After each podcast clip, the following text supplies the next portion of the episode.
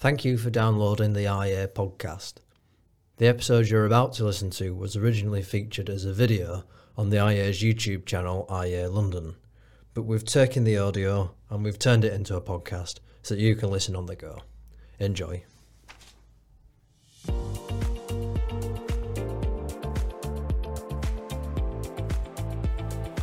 Hello and welcome to today's IEA debate. We're going to talk about the economic policy proposals of the Social Democratic Party outlined in this paper here, The End of Indifference. And I'm joined today by William Clouston, who is the leader of the Social Democratic Party, and by Mark Littlewood, who is, of course, the Director General of the Institute of Economic Affairs. I'm going to start by giving each panelist two minutes to make their opening case for or against these proposals. And since you're the guest, uh, William, I'm going to start uh, with you. Uh, I mean, first of all, uh, as far as I can tell, Britain is on most policy indicators a fairly average European social democracy. Um, so, what's this all about? What do you want to change? Um, well, we called the, the paper The End of Indifference uh, because our case is that uh, over the last 40 years, in most Western uh, democracies, but this one certainly, uh, liberals of various kinds have been uh, in control, and they've been indifferent about things, various things that matter.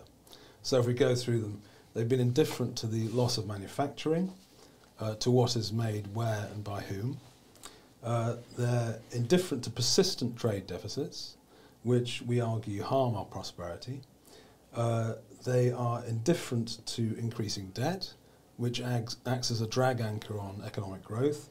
Uh, they're indifferent to inequality, which is obviously causing uh, political division.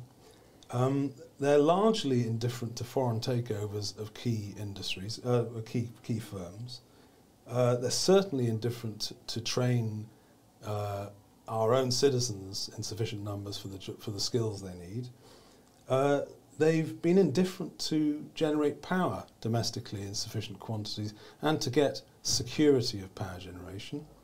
Uh, they've been very indifferent to build housing in sufficient numbers for people to uh, start families, and indeed, we'd argue they're indifferent to families.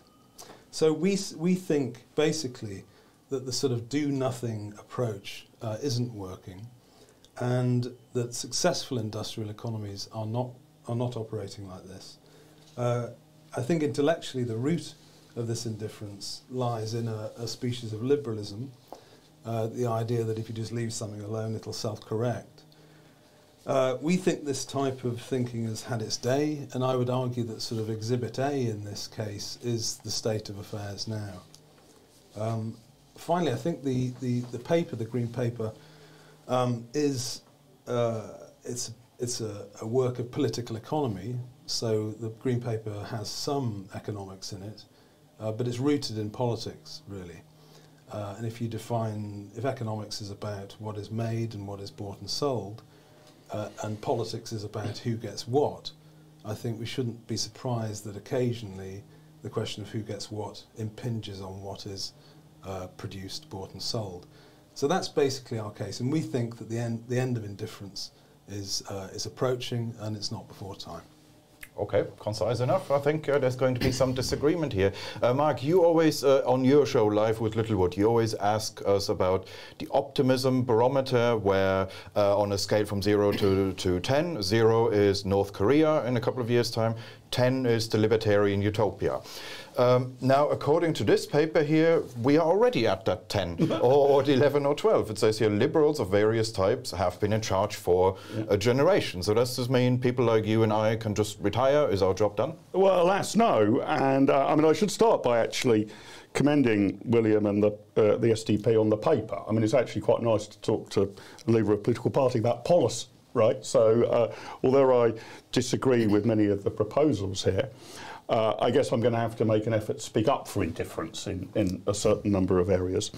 But you alluded to it, Christian, in your opening remarks. My broad starting analysis, uh, which you implied at the outset, is we presently live in a social democratic society. I don't believe that neoliberals and classical liberals have been in charge. People who've been in charge might have paraded as such. Uh, quite often, their uh, their sort of narrative, their memes, and their sound bites might be the sort of thing that folk at the IEA would approve of. But if you actually look at the metrics, well, I mean, we presently have what the highest tax burden as a proportion of GDP since the Attlee government. Uh, we've had very high public spending uh, high deficits uh, run since uh, 2001, I think was the last time we balanced the books. Uh, huge regulatory burdens and intervention in the market, quite irrespective of what the government's saying. So when I look through the problems, and you know, I agree with some of the problems, I'm not indifferent to all of them. I sort of conclude, well, yeah, uh, but this isn't neoliberalism failing. This is social democracy failing. Uh, we are a very, very long way from the classical liberal market economy uh, that I would want. Uh, I think there will be differences between William and I and what we see on problems. And I said slightly jokingly, um, uh, I'm going to speak up in favour of indifference.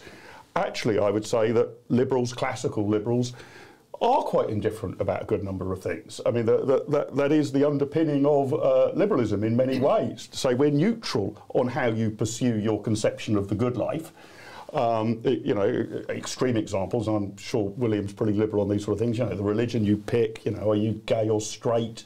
Uh, and can you practice that? You know, do you wear a blue jacket or a grey jacket? These are things we're indifferent to. We allow the market to solve. And I'm indifferent to quite a lot of things that I think William isn't indifferent to. But where there are problems, and William's uh, uh, outlined some of them, property market, poverty, and the rest of it, I guess I approach this by looking through the lens of a state that has got mightier, more powerful, and more interventionist, sadly, from my perspective over the last 20 or 30 years, rather than the perspective of saying, my God, we've liberalised everything and things are still going wrong. In fact, I can barely think of a liberalising policy over the past 10 or 12 years. There probably are a couple, mm. but uh, overwhelmingly we've moved in the direction of more state spending, more state intervention. So I'm sort of washing your hands and mine of everything that's gone wrong since the 2008 financial crash, I think. Right, okay. Um, you've spelled out your differences with liberalism. Let's approach this maybe from the opposite end. Um, there might be some common ground, uh, but I mean, I've always thought of uh, social democracy as not the polar opposite of liberalism. I thought there can be overlaps. Um, I often feel that I have more in common with a market friendly social democrat than I have with an interventionist conservative. Mm. Um, but then your version of social democracy, I'd say, is, is clearly at the interventionist uh, end of that spectrum. I mean, there's loads of government targets in here. You talk about targets for uh, R&D spending, mm. for trade deficit, the exchange rate, uh, the growth rate of household debt. There's a lot of central planning yeah. in there. Yeah. why, why are you not simply I, a socialist I, I if you believe in central planning? Well, because the it's about where the frontier is between what the state does and what the market does. And I think uh, our version of social democracy respects where the correct frontier. I think, for instance, uh, in housing, it's not a it's not unreasonable for the state to have its fair share, its portion of of, of, of, of, housing development. And what we've seen, I mean, Mark says that uh, you know we, we live in a non-interventionist environment. Actually, on housing, that's not true, is it? I mean, we had post-war, we had large intervention of the state in council housing. In fact, Macmillan and uh, the Attlee government built millions of, of, of houses, uh, and they've got out of that business. And, and what we now expect is that the market will just sort it out. And any intervention in the in, in, the, in say the housing market that the government's done is plus V on, on price. I mean, it's done nothing on the supply side at all, which is the, is the perennial problem. So I would say uh, if you're arguing where the, where the frontiers of the state should be and where the market should be, you want a vigorous market. I mean, we're very, very pro-market. I think we're probably more anti, we're probably more pro-competition than many parties are. But in its, and, and I wouldn't, I'd never dispute the fact that for general goods and services, the market will provide uh, more efficiently. I don't think that's in doubt. Uh, and I think if you want uh, a decent tax base, you've got to have a vigorous market. You can't tax a loss. I'd accept all of that. What we're arguing about is where the frontier of the market should be and where the frontier of the state should be, and I think we've got that wrong. And I think the it's basically the it's the sort of last resting place, place of, of Thatcherism, which was taken on by New Labour. New Labour are basically Thatcherite. I think they spent a lot of money, borrowed quite a lot of money in the end, Uh, but they didn't reclaim the bits that a social democratic government would do on, on housing or on, on railways and things like that. Uh, the basics, we would argue that the basics of what a social democratic state uh, should do, they don't do. And they've lost confidence. I think that's the big problem. Okay, let's uh, maybe stick to the, the big picture uh, for a while and then go to some of these individual markets like housing. Um, I mean, we may not live in the liberal utopia that we have in mind, but clearly uh, Britain is a more liberal economy on the whole than, say, France or Italy. Nonetheless, uh, we're not richer than France. We're not massively richer than Italy. Um, why is Britain not benefiting from that relative liberalism, at least? Yeah, it's a, it's a good question, and uh, I take um, because I take a fairly straightforward, some might say simplistic uh, approach here. I don't claim that it explains everything. Um, I thought you'd probably ask about France, so I sort of, you know, I, I, called up, you know, where, which are the sort of richest countries in the world? This is on GDP per capita purchasing power uh, parity, and you're right, Christian. France is what about one percent ahead of us on this measurement, and you're also right that France is a higher tax, probably higher regulated uh, economy. So I don't think that you can you, you could ever, from a free market liberal approach, say, ah, well, you know, our uh, taxes are two percent lower than they are in Belgium, and therefore that is going to be a certainty to ensure that the UK is actually richer than Belgium. There's a lot going on, but I think the size of the state and the burden of tax is a big part of that picture. If you were to look down this list, Singapore comes top, then Switzerland, then the United States of America. Uh, not much sign of sort of Cuba, Zimbabwe, or anybody else, right? So, broadly speaking, there's a correlation, not a perfect correlation. So, difference between us and France, I mean, I'm speculating wildly here. Perhaps the French education system is better. Perhaps its healthcare system is better. Uh, perhaps it enforces, you know, combats crime better. There's other, there are other factors at play. Uh, maybe its state expenditure is more efficient than the UK state expenditure, even though there's more of it. All of that's speculative. I'm not saying that. So I'm not saying that it will explain everything down to the last dollar of purchasing power parity. But my, oh my, today and you know across our lifetimes, one hell of a correlation between having a relatively small state, the rule of law, property rights, a lightly regulated economy, and getting rich. Doesn't mean that you can list those countries in order from 1 to 200 and they'll exactly map onto how rich they are from 1 to 200, but they'll map pretty closely. That's empirically what's happened, and that leads me to believe that the kind of the building block of getting rich and prosperous is unambiguously a liberal free market economy that is relatively low tax, perhaps a government that's, I don't know, say 20% of GDP. That seems to be correlated broadly with fast economic growth. Once you're into the 40s, the 50s or higher, you get tend to get lower growth.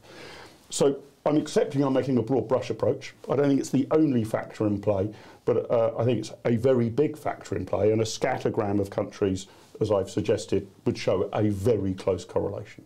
Yeah, and I think one of the areas in which France is actually more liberal than Britain is specifically on this issue of house building that you already raised. Um, you mentioned in the post-war years there was a lot of council house building, and mm. that's true, uh, and that has gone down. But nonetheless, uh, I mean, on, on house prices, Britain is usually the outlier, at least over the past uh, 20, 25 years uh, compared to other OECD economies. And it's not that they have massive uh, public house building.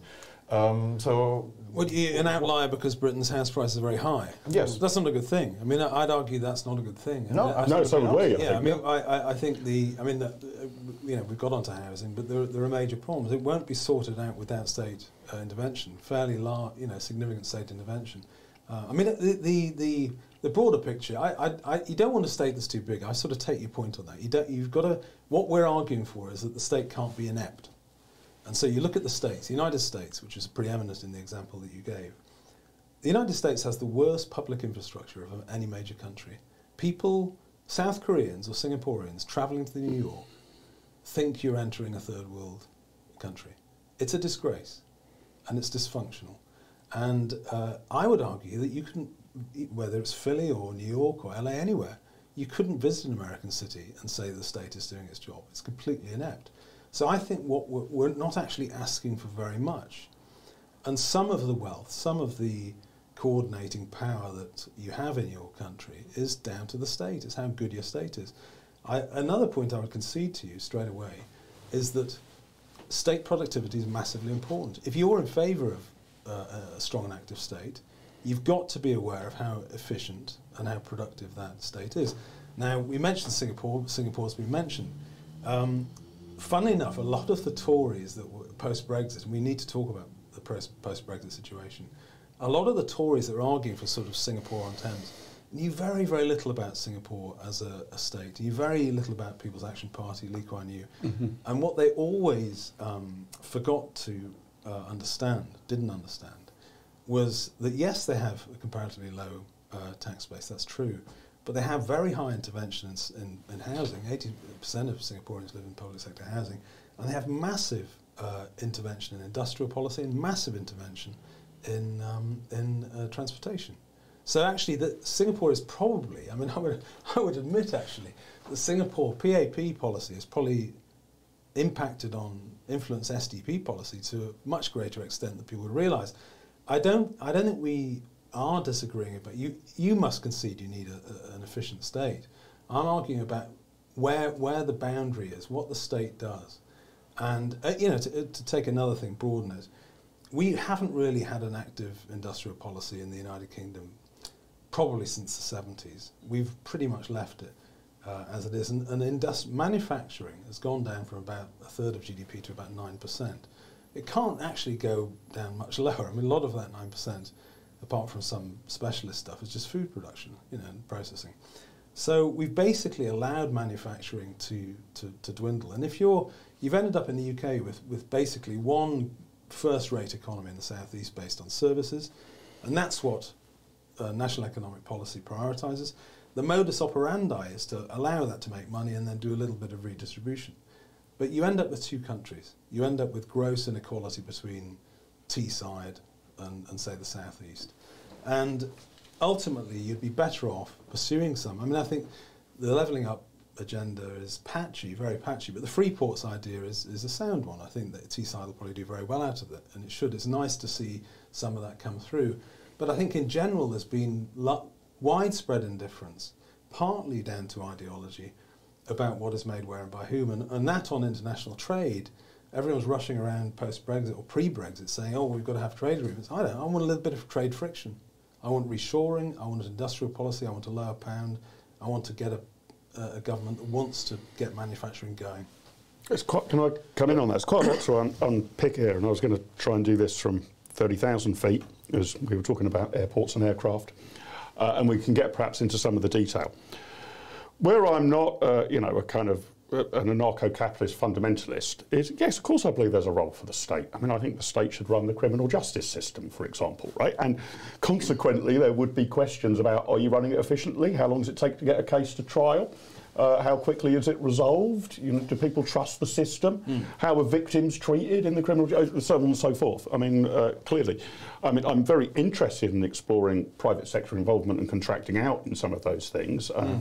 You know, and so my starting position would be, I think the state needs to be an enabler. Whether that need, means that Harold Macmillan and Clement Attlee actually need to be in charge of a house building programme. Some of it. Um, not obvious to me they have a comparative advantage. Um, now, you might very well want to put in place, I could even be sympathetic to this, um, you know, everybody needs to have the ability to have an affordable roof over their heads. But again, if you, I, I would say the same applies to food. You know, I want British people to be able to eat three square meals a day not obvious to me I want a ministry of supermarkets that is actually putting bread on the shelves. Uh, you, you, would do it through some other system, uh, a voucher system, welfare redistribution, and then you take your chances with Tesco's, Aldi, Sainsbury, and the rest. And um, I was actually, uh, I mean, I, have had some idea of um, William's thinking because he's been a guest at the IEA previously. But I thought you were probably going to go down that, what I would call a social market model. I was actually a supporter of the SDP in 1987 when David Owen was the leader. And much of its thinking then mm. was we're not going to sell off healthcare and all the schools. We, we actually want a market to function, but we want to guarantee access. Mm. And I think that guarantee of access is fine. Uh, but once you actually get the government actually building the houses, or if we were to take another leap, we're going to actually seize control of supermarkets because you know it's so important that people get food.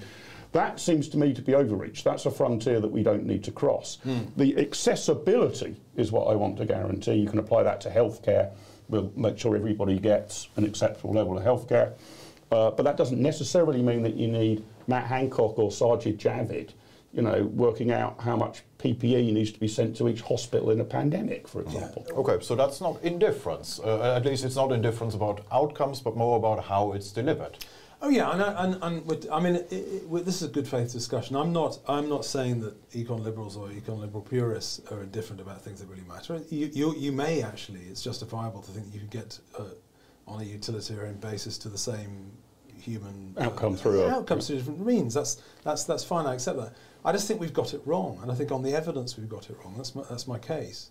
On the things like international trade and manufacturing, I don't think you anyone that actually visits post-industrial uh, United States or Britain uh, can see it and should be able to see it. And it's, as I say, a, a- an economy that's based on all the money being made in one zone and then just tossing bits of welfare. I mean, it, you know, if, if many parts of the north, I mean, the northeast has some good manufacturing, it has Nissan and others, but and actually it has a trade surplus. It's one of the few places, but largely down to one factory.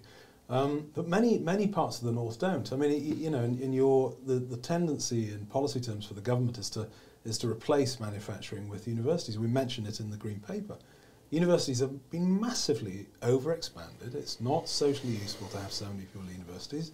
And the primary sources, I know they've got foreign students as well, but the primary sources of income for, for universities are, are government uh, funding, which is based on debt. PSBR is very high, and uh, student debt. So you're, uh, we're very, very critical of debt. I mean, it might be one of the things we, I don't know whether we agree on. I mean, uh, for our people on the left talking about modern monetary theory and just printing money, we're very, very much against that. I think it's not an answer to any question. It's very, very uh, dangerous in our view. So I think you need to take debt seriously. And if you take debt seriously in our economy, uh, it wouldn't be a bad idea to use some government levers to have a, have a look at it. I So are you indifferent then to manufacturing, regional inequality? Well, th- those are two rather different things. Uh, uh, I mean, again, as I sort of said at the the outset, uh, you know, I consider myself to be, uh, and what the IEA usually says uh, is a critique of what I would consider to be a social democratic interventionist government.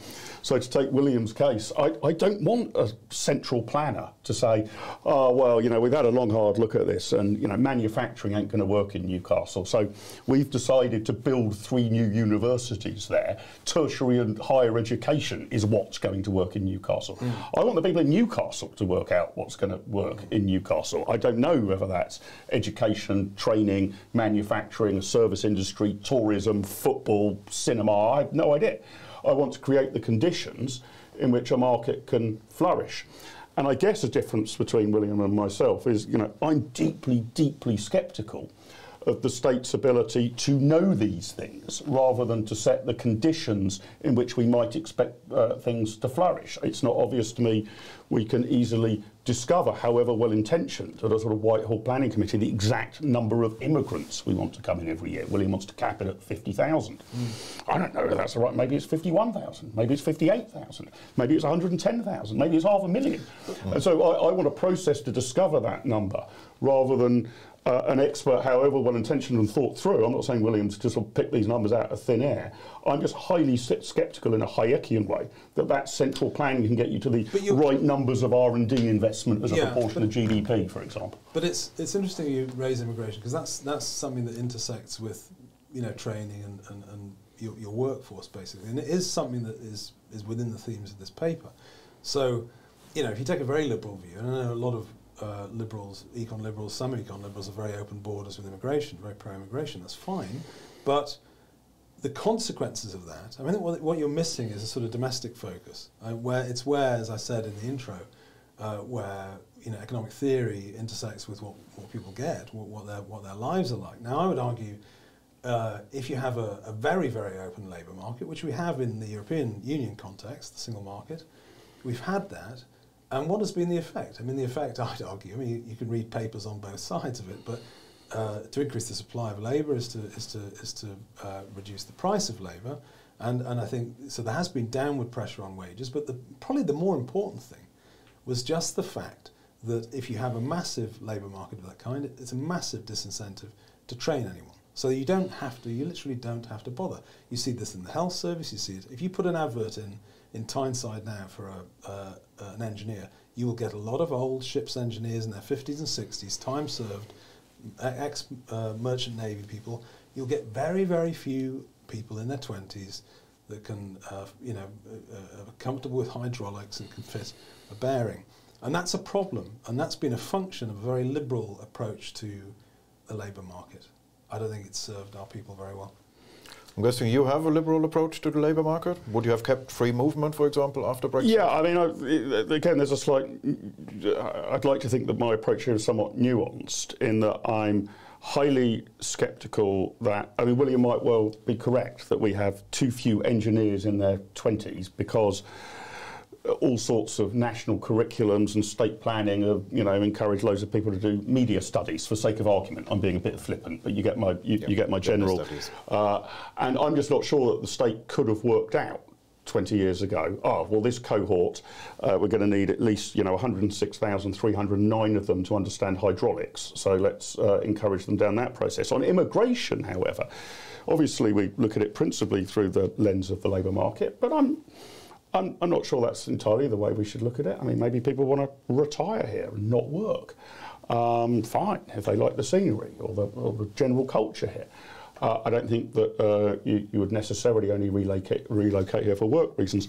So I've got some sympathy, again, and this would be my broad approach. What are the criteria that might allow you into the United Kingdom club, right?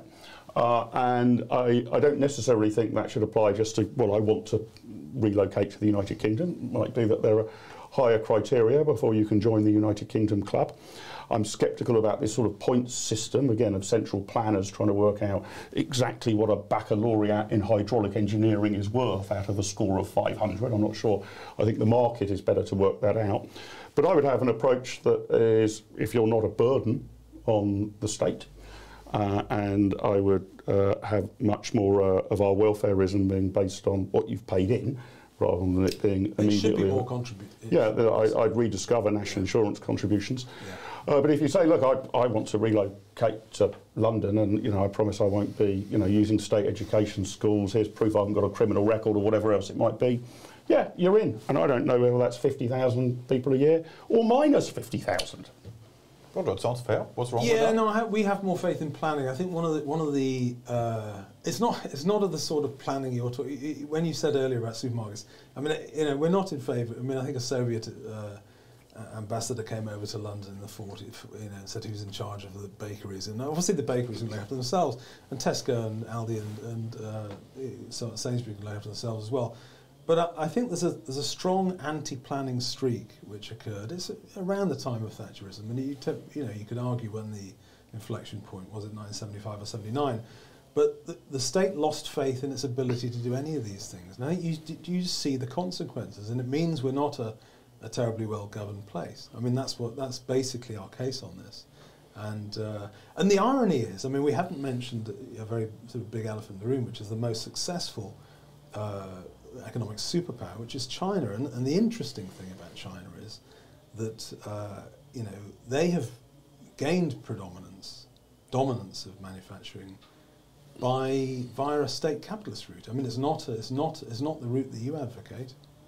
No, that's right. But I mean, I prefer, you know, everything's on a spectrum here, right? I prefer state capitalism to Maoism. Right? Yes, well, it's, that, it's certainly served China. Uh, and I would expect state capitalism to generate better yeah. results than Maoism. Yeah. It's not completely back of I, I, you know, I'm not taking the view that unless you're a kind of Nozickian libertarian utopia, you're doomed. Yes. You know, there are shades of it. Western Europe is somewhat in the capitalist direction, but not wholly so. Yeah. I guess if I could put a question to William, because the, the interesting thing here, where again there might be a zone of agreement, in terms of setting the frontiers. And I wouldn't, I wasn't necessarily expecting you to address these in a, in a mm. kind of green paper, which is strategic. But it seems to me there's an awful lot of what you might call sort of fiddly overreach, right? So it seems on a very broad brush level, I, I can understand what you're seeking to achieve here. Uh, I'm not sure That's just you're. macroeconomics. Yeah, as far as we but, but the, how worried are you about? I mean, let me pick a trivial example. I'm not saying this is totally injurious to British GDP, but you sort of said, well, we shouldn't be controlling the bakeries or the supermarkets. Clearly not. I mean, that's mm. Soviet insanity. We're bringing in rules and regulations about where you can place a chocolate orange Yeah. in a supermarket aisle. Now, I'm not saying that regulation of itself is, is colossally undermining British GDP, you know, slightly irritating for the mm. chocolate orange buying and selling community, I guess. Mm. But there's a plethora of all of this, incredible micro intervention. Um, and I know oftentimes people say, well, which regulations would you get rid of that would really transform things? But the problem is there are millions of these things. We are telling supermarket owners and bakeries what they can sell and where they need to put them close Yeah, to the checkout. And if we sort of stripped all that away and had a much more sort of, you know, well, our basic approach is that we want everybody to be able to afford to go to the bakery once a week, um, well, I'd be much more relaxed. But actually, what we're seeing is this central planning overreach into sort of every nook and cranny of virtually every transaction. And to my mind, this goes quite a long way, the regulatory state in general, to explaining, uh, which you rightly point out, the chronically disappointing productivity numbers. And to my mind, this is because, again, broad brush generalisation, we've also had the global financial crash, for example, but we're spending too much of our time going around complying and not enough of our time going around producing and complying with things which are of highly questionable benefit. I don't hmm. believe it is a public policy matter of any import where a chocolate orange sits in a supermarket. No, I can't. I take the point, and I I'm, I'm concerned that any. I mean, people. A lot of people argue for Brexit uh, probably underestimated the capacity of our own civil service to gold plate and do make things even worse in that respect. I mean, people talk about the EU regulation for the speed of tractor uh, windscreen wipers and things. There- There's very little use of any of that. I think. I think I'd probably agree with you on that.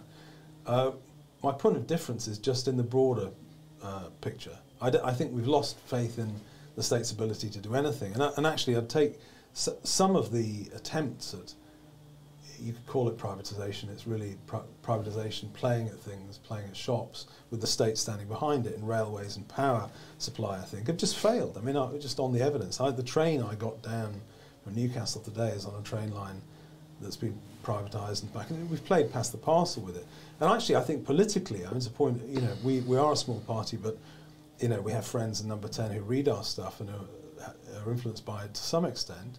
The Tories have missed a massive trick here because something like the railways, at relatively small cost. I mean, this is a you know you, you're talking you know, 12 billion, 14 billion thing, and they've spent 36 billion on test and trace, for God's sake. So, you know, for you could have, they've missed a trick in, in, in seeing that the railways could be a, a symbol of British engineering uh, management of pride.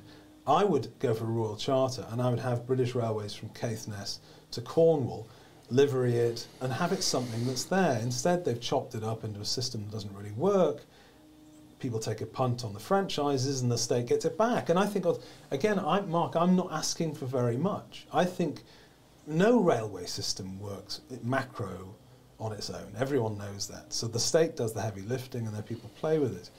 Um, I'm very dubious about the, the power supply companies. Uh, they, again, you've got 80 companies taking a punt on a price, effectively taking a bet. It goes wrong, the state has to step in and do it.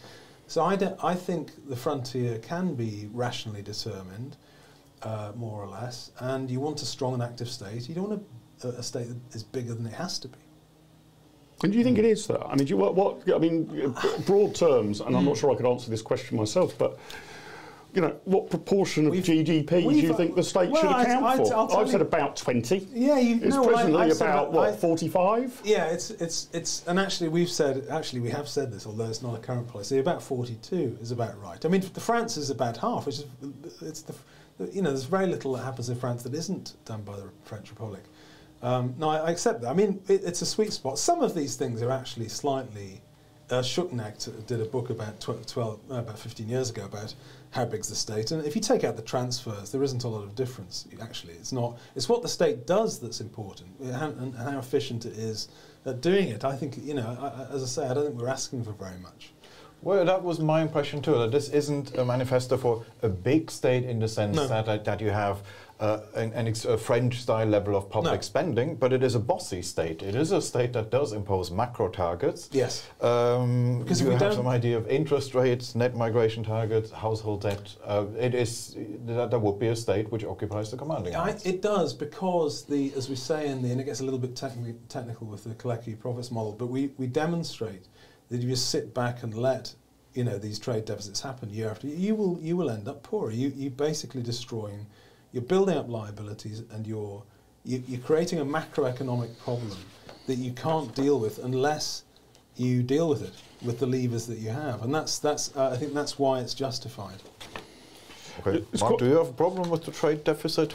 Not, no, I mean, not especially. I mean, I fall back on the, the. Uh, I mean, th- I think you know there is clearly truth that if every year you're buying more than you're producing, Which you we go, but- have. right, right. But that, that's Yeah. clear. You know, but you know, every year uh, I have a um, trade deficit with my barber. Uh, right, I mean, he, he never ever buys anything from me, but I buy a service from him.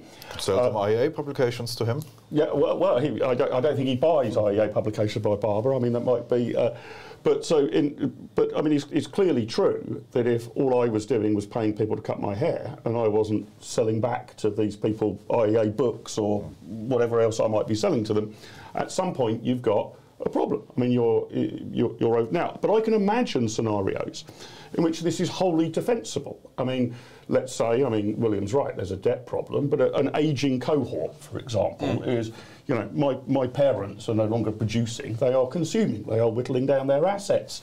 Uh, it, they, they're in their 70s. They don't wish to re-enter the labour market. That seems to me wholly reasonable, and it might be a preference at a point of time. Actually, you know, we there is a trade-off between consumption today and investment. Uh, I don't pretend that I can find the sweet spot of it. What's the precise No, I- I right think- level of consumption or buying foreign produce today, as opposed to, oh no, I'm, Yeah. go- I'm going to forego I- that American holiday. Instead, I'm going to invest in building a new industrial plant in Newcastle. I, mean, I can I can take your point, and I do take your point that it, you know if it's transitory. I mean, in theory, if you if you incur a, even quite a substantial trade deficit as a country to import uh, capital goods and then use those capital goods to uh, gain production and exports, that's not a problem. The problem is we haven't run a trade surplus Since since the 82, 80s, right, yeah. and this persistent capacity. You can only you know you can only pay for imports in three ways: the uh, the import, the exports you do today, or uh, by issuing some sort of liability debt, or selling something you've already made, which, which, the, which successive governments call FDI. It's just it's just selling England by the pound. And the problem is if you consistently do it, if you don't address it, if you don't think we don't make enough, we're not productive enough. This is my point about people like Lee Kuan Yew. If you read his stuff, it was all about how can Singapore pay its way? How can we make our way in the world? And I would argue that the the way we've been governed the last, particularly the last 30 years, it's just been, oh, well, let's not worry about that. But you get here with a massively over indebted household sector and a massively over indebted government sector because of that. You can't deny it. And uh, another, th- I mean, it, Mark asked me a question, I'll ask you a question. Do you think that if you're a sort of econ free trade purist, it doesn't matter where this stuff is made, you can import it all from China. Don't you think the pandemic has demonstrated that actually there must be a strategic, a national strategic question about these things? You can't say, well, you can't whittle away. I mean, you know, if, if, if manufacturing is down at 9%, if it goes to 5 does it matter? I think it really does. Well, I, I, my own view, and I- stand to be corrected on the numbers, I haven't looked them up in advance of this, is actually in the private sector, security of supply during the pandemic, I thought was jaw droppingly brilliant. I mean, my default assumption was that supermarket shelves would be bare, right? Uh, you know, we basically locked down the economy. I'm going to be going into Morrison's and I'll be lucky to get a mouldy loaf of bread and some slightly off milk. Yeah. Now, it is true to say that one's favourite brand of Chilean Merlot might not quite have made it onto the shelves. I didn't that but, matters. But, the, but I actually think it, it, it, was, it was shown to be robust, Hmm. not feeble, actually. Uh, incredibly, I mean, lots and lots of very, very fragile supply lines, but by and large, even when you lock down Hmm. the economy, it delivered. So I'm kind of, uh, I mean, I'm, I'd say a thumbs up. I'm not sure I've learnt the lesson of, oh my God, you know, Morrison's and Tesco's can't deliver the food. Brilliant display. Uh, I mean, we had an awful lot of problems, I think, in the, again, in the state procurement sector, where, where you know, and if you were to compare and contrast us to Christian's homeland in Germany, where a lot of devolved decisions were made about protective equipment, uh, it seems to me that led to sensible procurement being secured, whereas here we had Matt Hancock, you know, centrally planning how many gloves to send to Northampton Hospital. Mm. Guess what? That was there was an in, there was an insecurity of supply there, but again in the state sector rather than the private sector, which I thought rode the crisis. I mean, beyond admirably, miraculously. There was an early scrabble for suppliers, and it, and it's not it's not past people's attentions that most you know test equipment and virtually everything is made in China. My broader point is that if you're content, I mean, it, I I think this is where purist free trade liberalism just just cr- crashes into national self-interest and, and even uh, national citizen preference. You know, I mean, it, what, at what stage do you say, well, it's just not safe to have everything made? There's been a general post. I mean, if you look at the, if you chop the economic history into blocks and you have the sort of, you know, the imperial economy you had until 45 and then Attleean post-war you had a, some sort of national economy. And now we've had a more open economy. Um, you know, I think it's, it's not clear that if you, if you continue hyper-globalization, hyper-openness, and you, you, have this tendency for fewer but larger producers. That's in, in virtually every market that's happened. You get to the state where you know if, if everything pretty much is made in a factory in Shenzhen, it's, it's not actually. I mean, the Suez Canal blockage. I would argue that it's not, not very sensible. I think economists like Dani Rodrik has been they've been arguing for uh, what he describes as a softer globalism. I don't use that term. I don't really like globalism at all. But you know what he's saying. You know, it's Keynesian really, which is better to produce things at home if you can. Would you have any sympathy for that? No, I don't. No. I mean, uh, I mean, again, I'll give a flippant example. You know, I don't want to drink English red wine. We don't have a comparative advantage in producing red wine. You uh, predict, yeah, it's a particular category where you've, you've pretty much got to.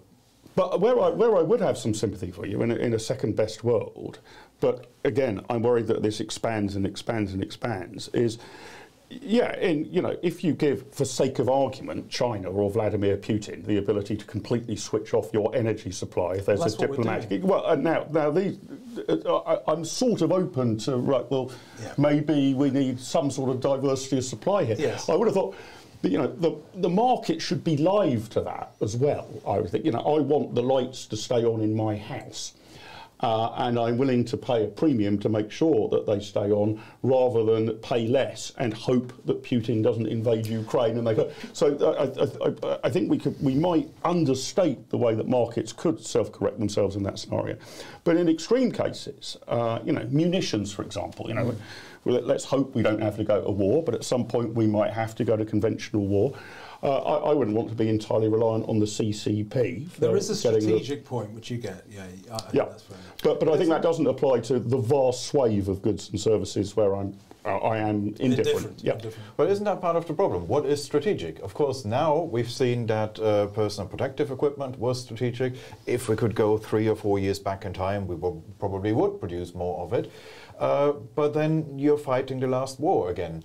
And in normal times, there is no, no need to have constantly uh, a large domestic production of something that you might never need again. I don't. Yeah, I mean, I, I accept uh, you, I accept some of those points, but my my point, my broader point is that um, a country, an economy this size, uh, Britain's size, some of these things actually are, I would argue, uh, democratic questions. You know, the, Rodrik's idea that you can have you can have hyper globalization, you can have democracy, or you can have sort of self reliance. You can't have all three. You've got to decide what you want.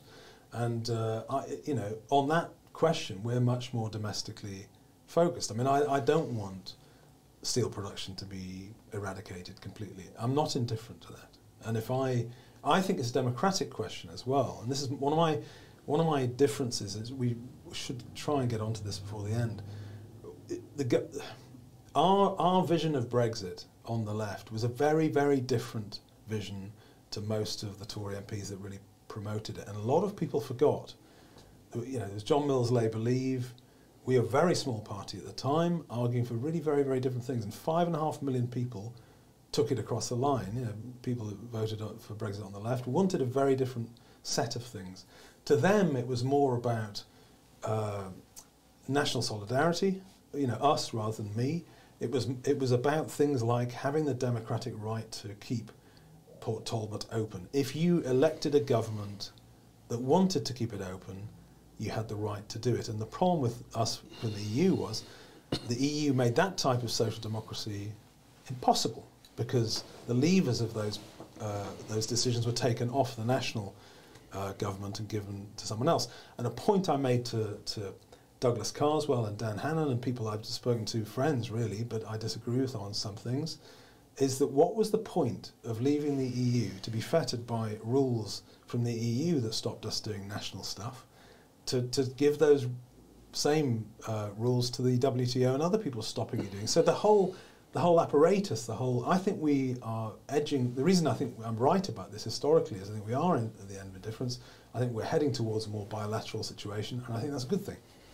And why do you care about steel production? You're, you're worried that we'll need munitions or something, and yeah, I think to that yeah, point but it's not. It's, it's not just that. I think people the the the type of economics we've pursued in the last 30, 40 years has forgotten. It's, it's prioritised consumers over producers, forgetting that actually, eh, you know, in, in towns like Redcar and Skelmersdale and Port Talbot actually producers are consumers, and so you gut your industry, and then you're surprised that you know you have an opioid epidemic and you have social problems and divisions. So I think some of these things are worth keeping open anyway.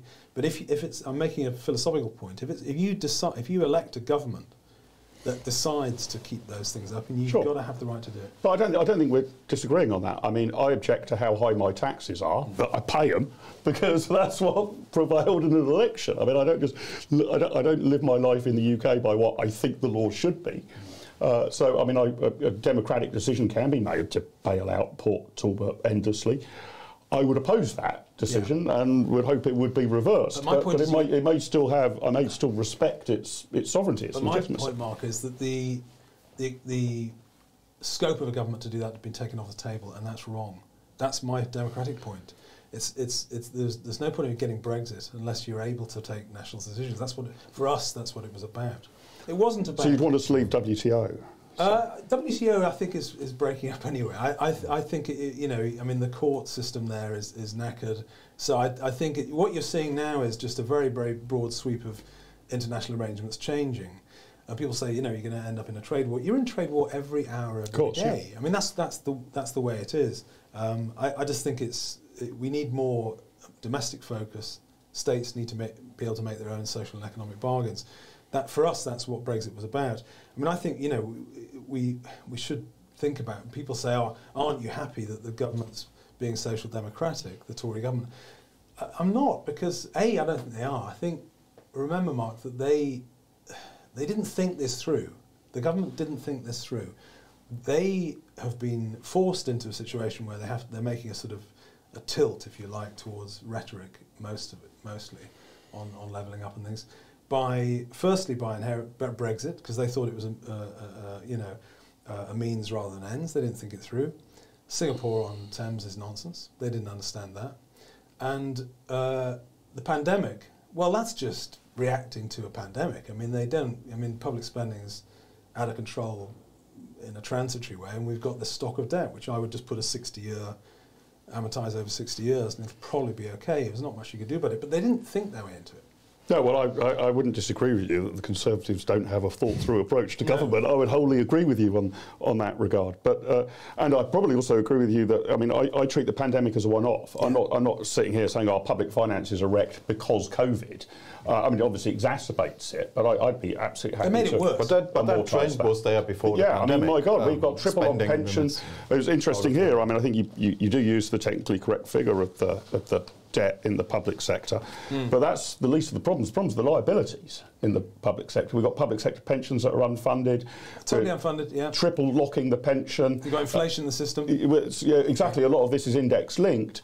So, uh, you know, to my mind, um, you know, as far as the public finances are concerned, COVID was basically punching in the face a patient that's already bleeding to death. The, the, the, the issue is the bleeding to death, which is still happening, and this has just exacerbated that. It's, it's not a game changer in that regard and should be treated as a one off. The things that really trouble me are the trajectories, Mm. these huge unfunded uh, commitments I agree. that we're going to just sort of pay on what is in effect a Ponzi scheme. Mm. Uh, and that needs rationalisation and would have been the case, although not as exacerbated, had the pandemic never occurred. Mm. Well, on that note, you're clearly concerned about debt, public debt, household debt. Um, but there are market compatible ways of dealing with that as well. How about the following proposal? Let's, let's see what you make of that. Uh, why don't we phase out state pension and old age benefits, except for the means tested ones, and replace them with pension savings through private pension accounts? I'm not. I think. I think certainly. I'll take your point entirely on the fact they're unfunded. It's a major problem, and it's actually dishonest. It's as dishonest of, as calling national insurance national insurance. It's ridiculous. It's just a tax, and it'd be it'd be far more transparent, to be honest about it. Um, we, I've argued against the triple lock in the past uh, and taken a lot of criticism for it. I don't think I think there's an intergenerational question here. A lot of people, young people, you know, can't find somewhere to live and have very little prospect of getting a house to raise a family, and yet actually pensions have done pretty well, and they've done well because they vote. I, I sort of agree with that. Um, if I was going to pick uh, a policy now, I'd probably go for the Australian uh, enforced contributions rule. I think that's because I don't think. I mean, perhaps it'll be a rare area of agreement. I mean, you know, ultimately you've got to you've got to make people do this. People don't want to do it. There's so much high time preference in individual behaviour, and in the, certainly the way our government behaves. Uh, you've got to compel people to save. I think if you don't do that, you won't have enough pensions. Well, going back to uh, the government, um, since you also said in the beginning you want a smarter state or, or a more efficient state, um, isn't there also the problem that whatever policies you devise, we have to work with the state as it is? It may be that the Singaporean state gets some things fabulously right. It could be that some Swiss cantons are run in a fabulous way, but the British state, uh, I mean, looking Yeah. at um, at things like how they've managed universal credit, Yeah, no, I, th- I, I think it's a, you make a really good point, and I'd, I'd, I'd take the point. I think it's very you can try and learn from other countries and other cultures, uh, and you can you know the United States, English speaking country, very different culturally, so different culturally, incredibly different politically to us. Um, and you can't. The idea that you can. I mean, it's one of the one of the problems in economics. And I think economics is in, in some crisis actually. The idea that you can have a law, you can try and work out uh, precious little economic laws anyway. You can have a look at a society, and say, well, that works. We will just drop it in to a different culture. It doesn't, can't work. Uh, all of your politics has to be ground up, culture based. I think. So, I, you know, if, if that's what you're saying, I'll take your point. Okay. I, I just wanted to push you a little bit on what Christian was saying, because again, this might be a point of, a, of agreement. Uh, and let's just say, for the sake of argument, that uh, I'll concede to you that pension savings should be enforced. I want some opt-outs, I guess, if I was, I don't know, diagnosed as terminally ill, I probably wouldn't Yeah. want to be forced to save for my pension. I'd rather consume, you know, now in what little Yeah. time I've got left. Yeah. But let's just say, right, it is enforced, a bit or a bit like the Singapore Health Savings Account model. Uh, Why don't we get the government out of running it? So you have to put, let's sake of argument, 10% of your income. The government might top it up if you're below a certain level. But now, you're either putting it in an Aviva pot or a, you know, or a Prudential pot or whatever. We're not going to, we're not going to have the Department of Work and Pensions organising all of this, and we could realise uh, people's pension entitlements now. Why can't I say now? Actually, I'm 49. I'm willing to forego my state pension. Please give me a voucher for whatever uh, actuarial value you put on that, and I would much rather invest it in this vehicle. I'm even willing to accept there should be some regulations and licensing around that. I don't think Well, I should get a. to- yeah. I can't just put it on a on a horse in Chepstow, or, you know, the Chepstow races. But the actual running of it seems to me the pension system, the unfunded liabilities. This worries me that this is a feature of the state, not a bug. And the, this, this is what I've come to expect from governments huge unfunded liabilities. If you, the private sector ran pensions in this way, the directors of the company would be in jail. Uh, so something here has gone so miraculously wrong that I'm not wholly convinced that this would be solved by replacing Boris Well, Johnson with William Clouston. No, but I think you have a, the state has a coordinating role, and it can make law. It's stat, you can create this by statute, I guess. But you're, I don't, I don't have a, a problem with uh, an enforced contribution being invested. It has to be invested in the private sector anyway if you want a return. Yeah, yeah. So, no, I, I'd sort of take your point on that. I, th- I must have a look at the Australian system because I think that is the system. I think you're, you're forced to make the contribution, but the, there is some flexibility. I think, Yeah, but we, you, you, you've got to make sure you don't, uh, you know, snatch victory, uh, uh, defeat from the jaws of victory because, again, the governments are inclined to tinker, and particularly where vote, votes are involved. Okay, well, well, you've got you've got your pension. I'll let you just cash out. And how many how many pensions now? Pension pots. If you've got a private pension pot that you not a state one that is unfunded and and, and, and rather un, uh, you know, it lacks that fundamental. But if you paid for it yourself, it won't be as big, and and your your ability to say right, I'll just cash it in, twenty five percent of it on a Ferrari. Again, it's high time preference. It's, exactly what a pension shouldn't be. Really, you, you might argue on your side that the people should have the right to do that. I think government should be trying to get these things right and get people to take long term, sensible decisions, and we're not doing that now. Well, okay, at least so there's some agreement of uh, for a private uh, savings-based pension system of sorts. It's just Yeah. that you would want to have very liberal rules around it, and yours would be quite prescriptive about what you can do with it and when. Um, let's end on that note because that's all we got time for. Um, thank you very much, both uh, of my panelists today, and thank you for watching. Special thanks, of course, to our donors. Uh, you know who you are. Uh, don't forget to subscribe to our YouTube channel because we've got several of these events lined up. Thank you. Thank you very much.